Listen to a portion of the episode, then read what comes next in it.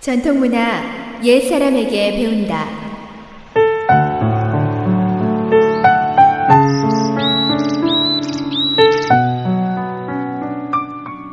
SOH 청취자 여러분 안녕하십니까? 전통문화 시간입니다.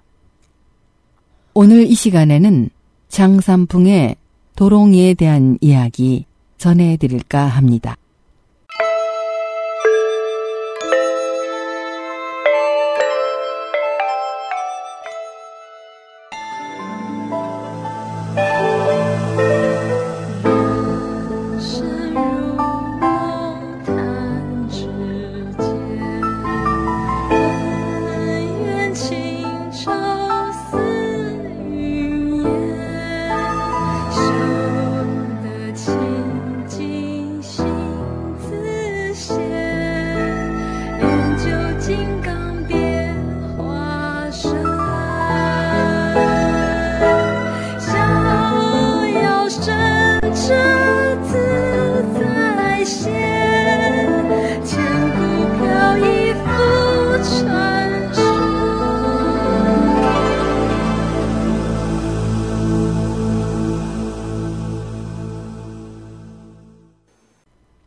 장삼풍은 명나라 때 수련하던 사람으로 도롱이라는 풀로 엮어 만든 비옷을 입고 정처 없이 떠돌아다니는 나그네 같은 삶을 살았던 사람입니다. 그는 신출 귀몰하여 때로는 하루 만에 천리 밖에 나타나는가 하면 어느 곳에서는 장터에서 그가 죽은 것을 보고 동네로 들어서니 정자에서 사람들과 즐겁게 담소를 나누는 그를 목격하기도 했습니다. 홍무 황제와 영락 황제는 그의 비범함을 알고 사자를 박연하여 그를 찾아오라고 일렀습니다. 그러나 그의 행위는 신적이어서 어디에 있다 하여 찾아가면 그는 이미 천리 밖에서 보았다는 또 다른 소식을 접할 수 있을 뿐이었습니다. 황제라도 그를 보고 싶다 하여 만날 수 있는 인물이 아니었습니다. 장삼풍이 유랑걸식하며 다니던 어느 날, 명태조의 조카인 기양왕을 만나 큰 대접을 받았습니다. 장삼풍은 떠날 때 도롱이와 삿갓을 기양왕에게 남겨놓으며 말했습니다. 당신 집에 전일이 안 되어 재난이 와서 전 가족이 굶어 죽는 위급한 난이 올 것입니다. 그때 나의 도롱이를 입고 삿갓을 쓰고 화원을 돌면서 제 이름을 부르세요.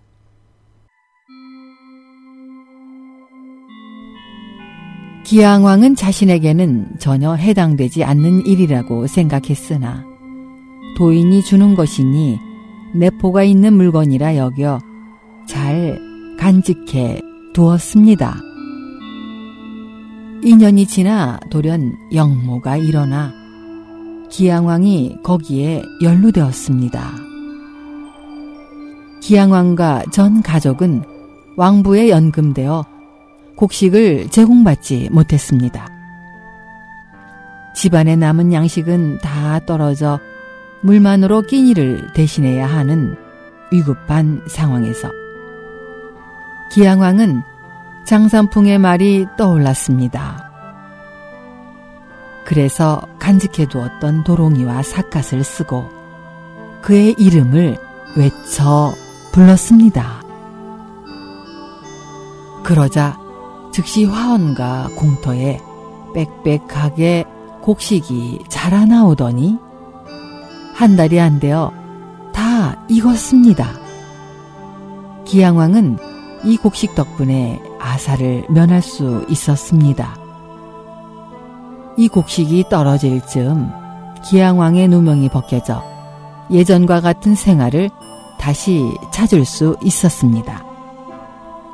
기양왕은 이때부터 장산풍이 준 도롱이와 삿갓을 신물로 여겨 집안에 누가 아프면 도롱이의 풀줄기를 몇 개 빼어 물에 끓여 먹였습니다.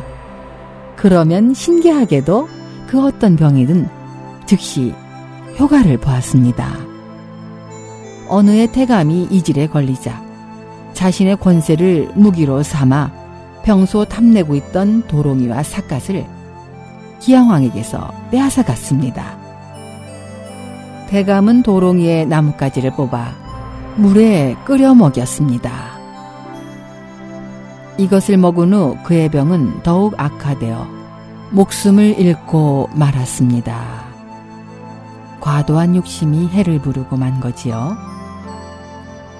그 후 도롱이와 삿갓은 황궁에서 거두어 깊이 숨겨놓았다고 합니다.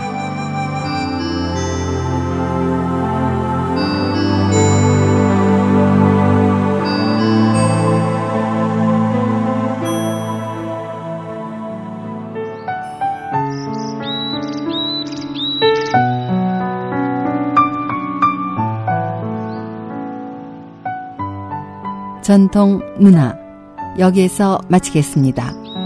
다음 이 시간까지 안녕히 계십시오.